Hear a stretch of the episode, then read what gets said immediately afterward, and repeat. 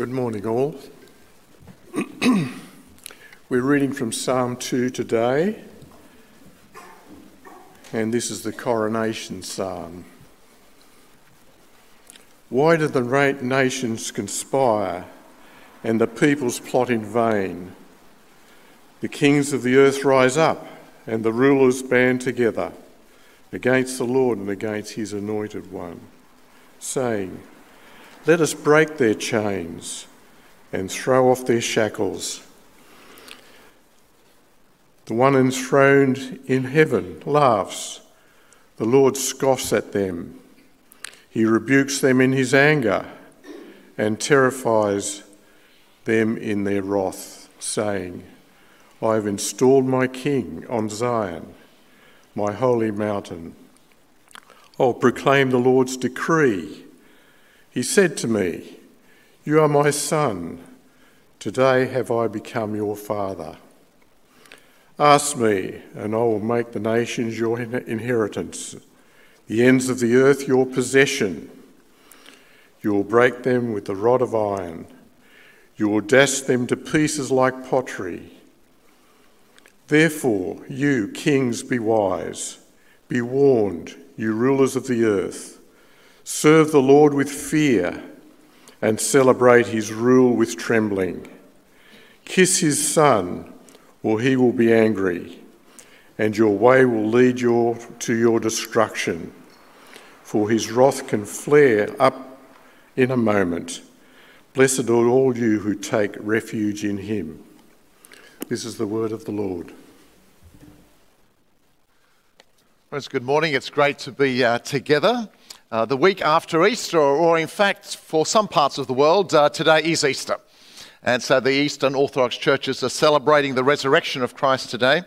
So we decided to keep our setup, keep the cross up, keep the lights going for one more week. Uh, in fact, someone said to me the other day, said, You get to celebrate Easter for two weeks in a row. I said, In fact, I celebrate Easter every Sunday. When we gather, it reminds us of the resurrection of Christ. And so I was thinking of a one off talk uh, today uh, between Easter and before launching our new series next week in May. Uh, we will be doing a series in Romans 1 to 5 in the morning, 1 Corinthians 1 to 6 in the evening. And I thought, what's something? And the passage that came to me was Psalm 2. Important passage, especially with Anzac Day on tomorrow. The question is, who rules the world? Who rules the world? We saw a dead and resurrected Saviour uh, last week, and we remember the resurrection of Christ today. But you see, the world is a mess. As uh, Ricky mentioned, there's so many places in the world, and they're just some of them, right? Where there's continuing conflict that we are often unaware of and often do not focus on. Uh, terrible things happen from World War I right through to Ukraine, even now. And so you ask the question who rules the world? And further, the church suffers persecution across the globe. Christians are killed, imprisoned, they're tortured, uh, churches are torched, Christian villages are attacked, Christian beliefs are mocked. So, who rules the world? Well, Psalm 2 answers that question of who rules the world and also gives us the reason why the righteous, those who trust in God, can have great confidence in Him. And so, in answer to the question of who rules the world, I'll give you all the answers at the beginning, then we'll look at the text. God does. who is in control of world history? God is. How does he respond to rebellion against him? He sends his son to be the savior and to be the one who crushes the rebellion. And we saw it played out in the Easter events. What will be the ultimate destiny of those who reject him? Destruction. Who can you trust in this life? The God who rules. What is our only hope? Submission to God and his king. Psalm 2 is known as a royal psalm It defines the status and role of the Davidic king reigning from Mount Zion in Jerusalem. More specifically, it is called a coronation psalm, used at the accession of the king or the annual celebration of his accession, or both. It focuses on the truth that opposition to God is foolishness, it is even laughable. God is king in his world, he tells us, and he has established his king as his representative. And the psalm says, don't mess with God's king. And we be aware that the psalm finds its fuller meaning in Jesus, God's King in the kingdom of God. The anointed one, the ultimate anointed one, who is the Messiah, is Christ. And we'll see that this psalm is quoted a number of times in the New Testament and applied to Jesus himself. Firstly, what is happening in this psalm? Rebelling against God and his king. So, what happens at the coronation of a new king? It's the accession of a new person to the position of power and authority. So, when one king dies, it is a chance for the others to rebel. Before you install a new king, the armies gather together, and if you're a, a vassal state or under the authority of this nation, you think, here's our chance. Right, the nation's disorganized, the king is not in place. Let's gather together, see if we can get rid of that king and gain our freedom. The king is dead, they think. Let's break free. And the historical background is here. Um, it says, Why do the nations conspire and the peoples plot in vain? The kings of the earth rise up and the rulers band together against the Lord and against his anointed, saying, Let us break their chains, throw off their shackles. Now's our chance, they say. Why do the nations conspire? They congregate in commotion. And the people plot in vain. They murmur murderous, murderously. They rise up, they take their stand, they band together, they take counsel together. See, the enemies of Israel are now gathering together against the Lord, Yahweh, Israel's God, and against his anointed one, God's appointed king. And they say, Let us break their chains, throw off their shackles. Now, chains and shackles are normally placed on the feet. And that's the picture. It said, Here's our chance now to break them off and gain our freedom. No longer listen to Yahweh, no longer listen and submit to Israel's king. Here's our chance. They rebel against his anointed one.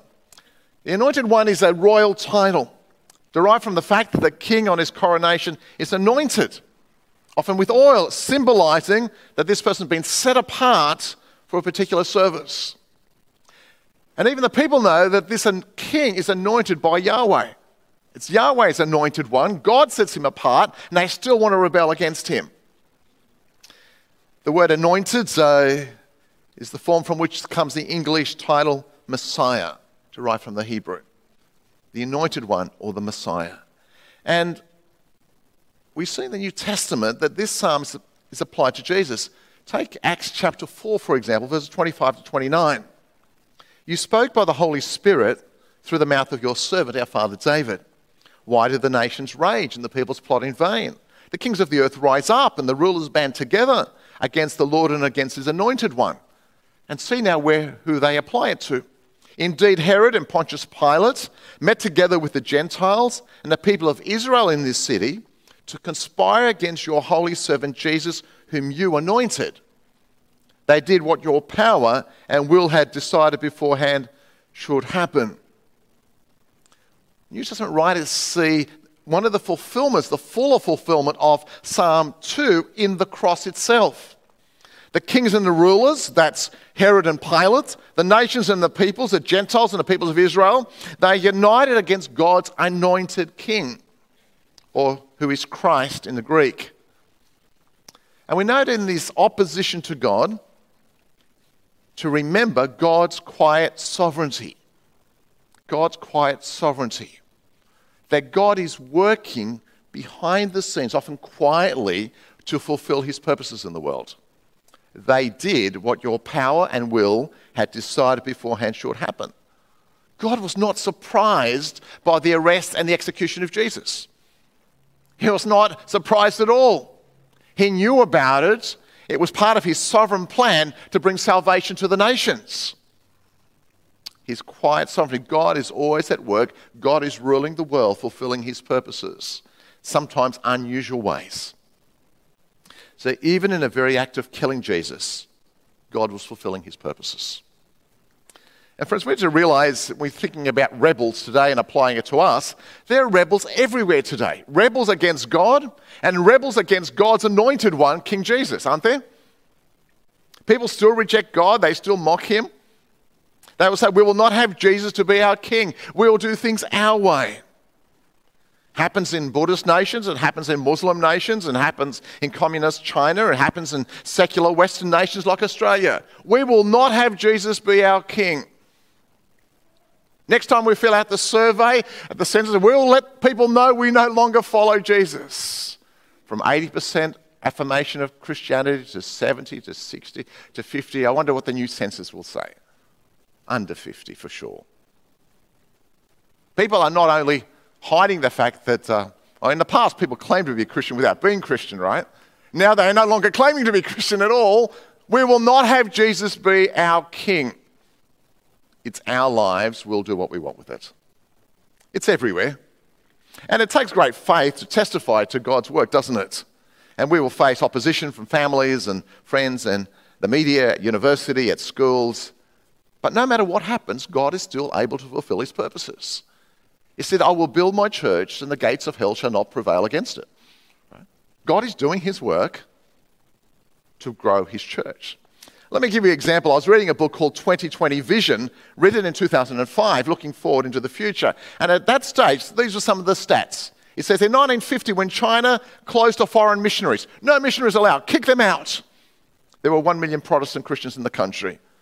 In 2020, there was 116 million. You see, the communist country thinks it's going to shut God out of the country.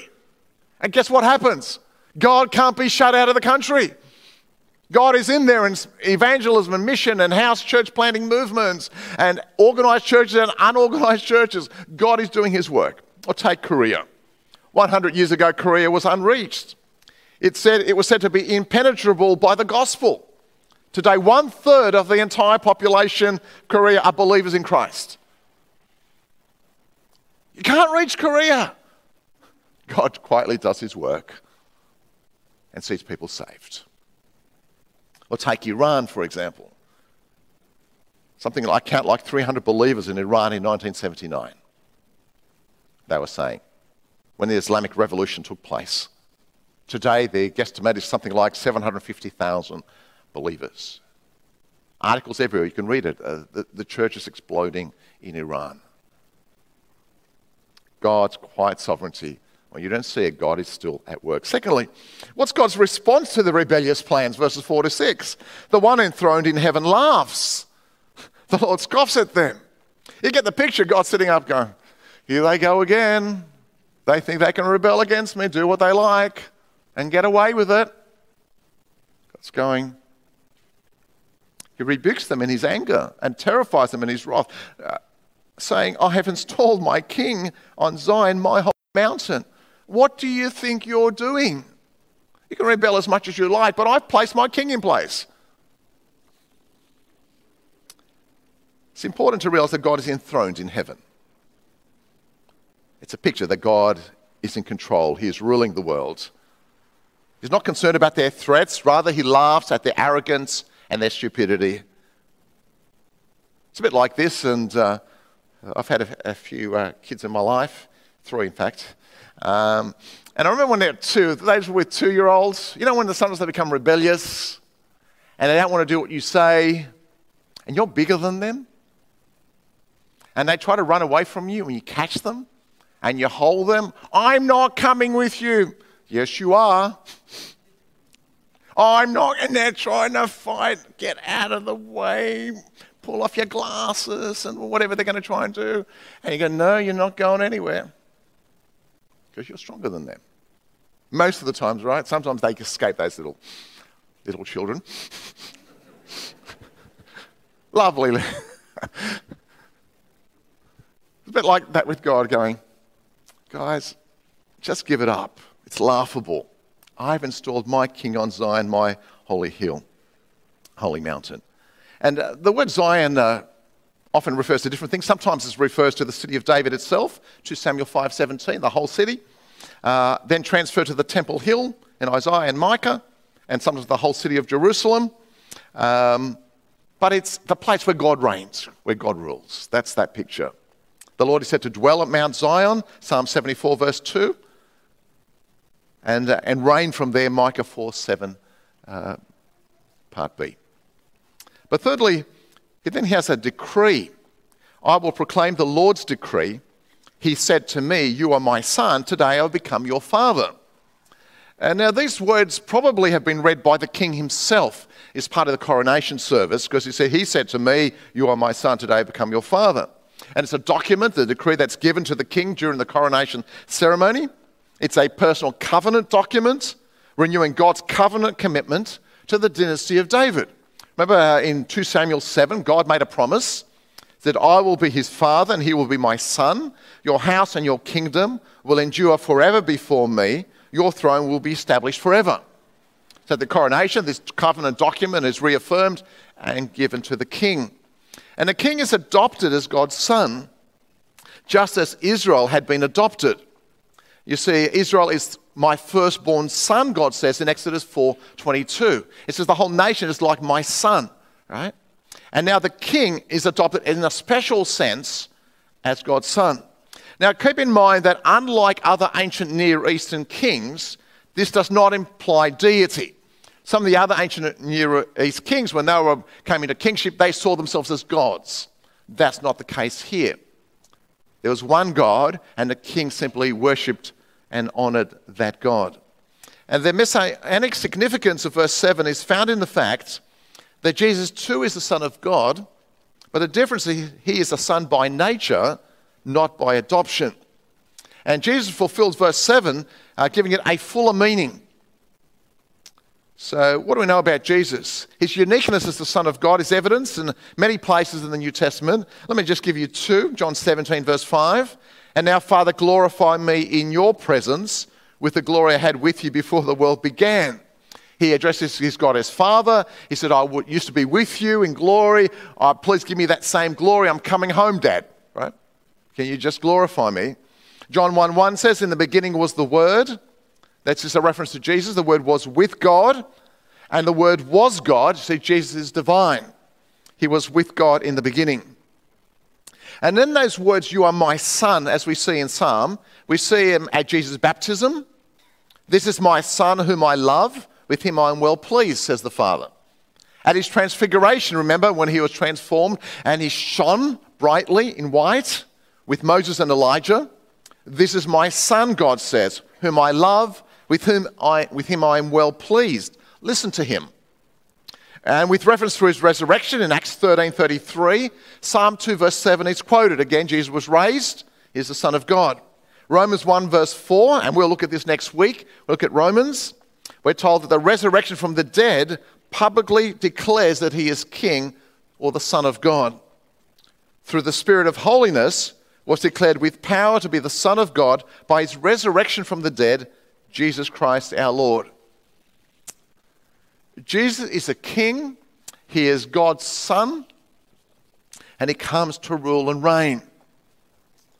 But let me mention right here that Psalm 2 pictures God as a king, and God speaks about uh, violently and in wrath exercising his role and power and authority.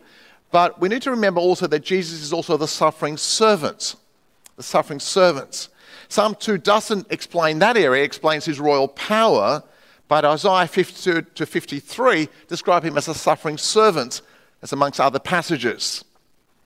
And so when we live as Christians on this side of the cross, we realize that the establishment of the kingdom of God by Jesus marks a radically new concept of royal power from that depicted in the coronation of the Davidic king.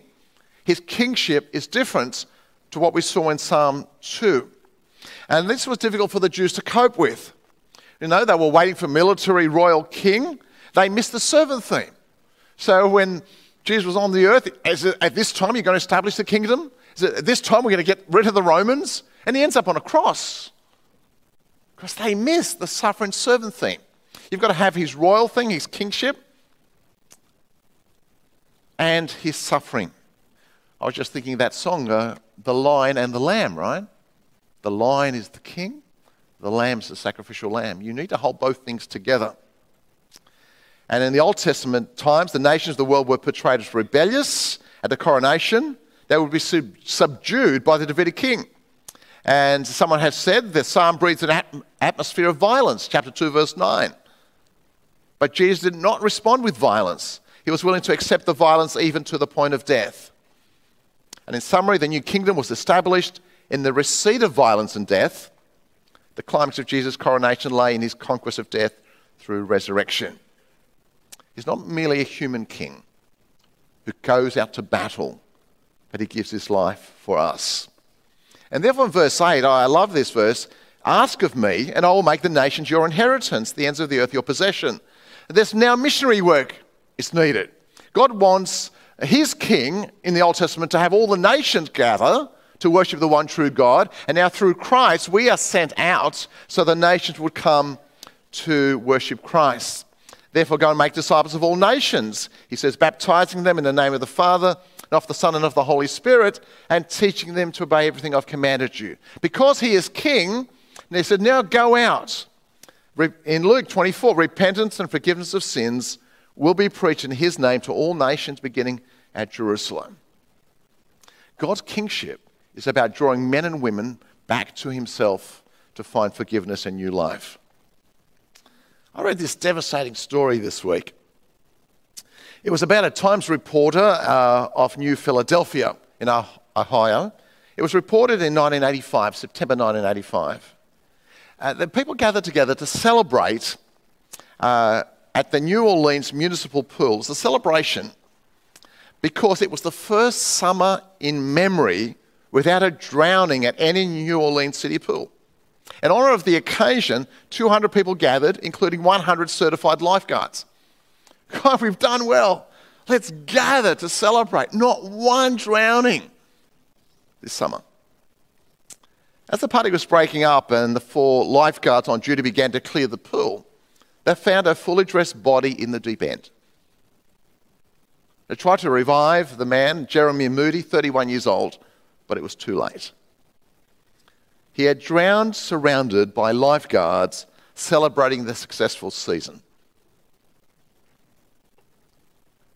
The person who told this story tried to apply to us and say, I wonder how often visitors to church, your neighbors and friends, are drowning in spiritual deadness, in loneliness, in hurt and depression and doubt.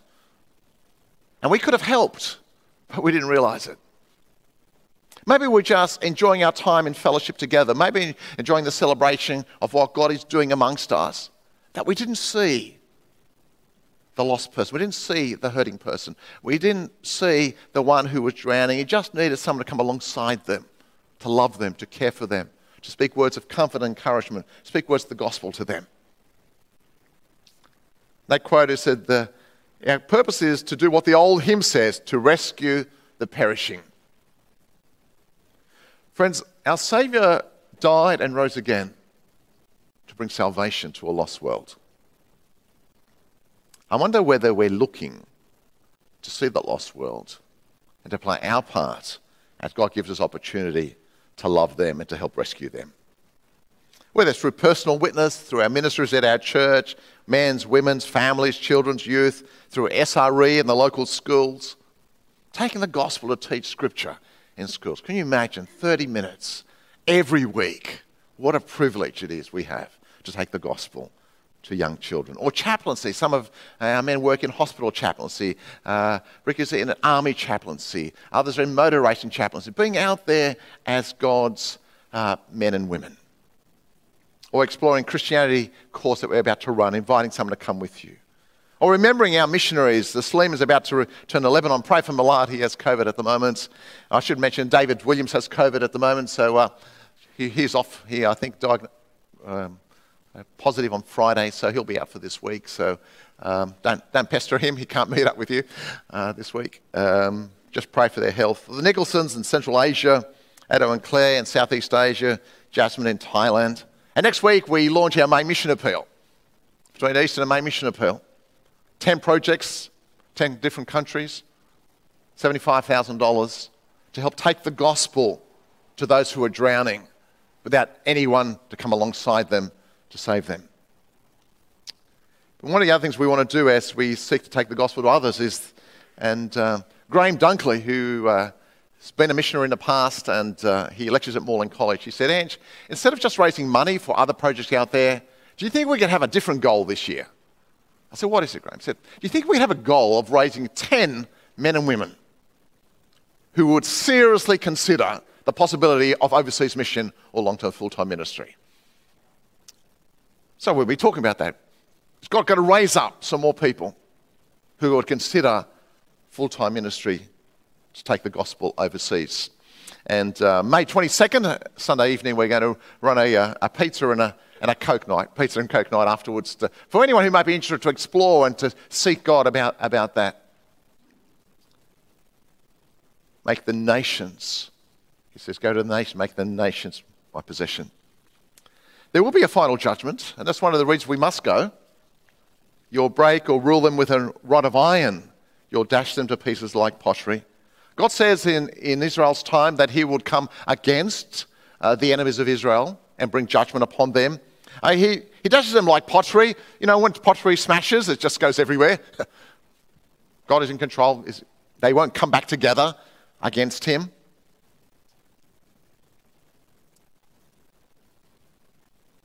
And the language of the Davidic king here, as you'd be imagined, is characterized by the ideal rather than the reality.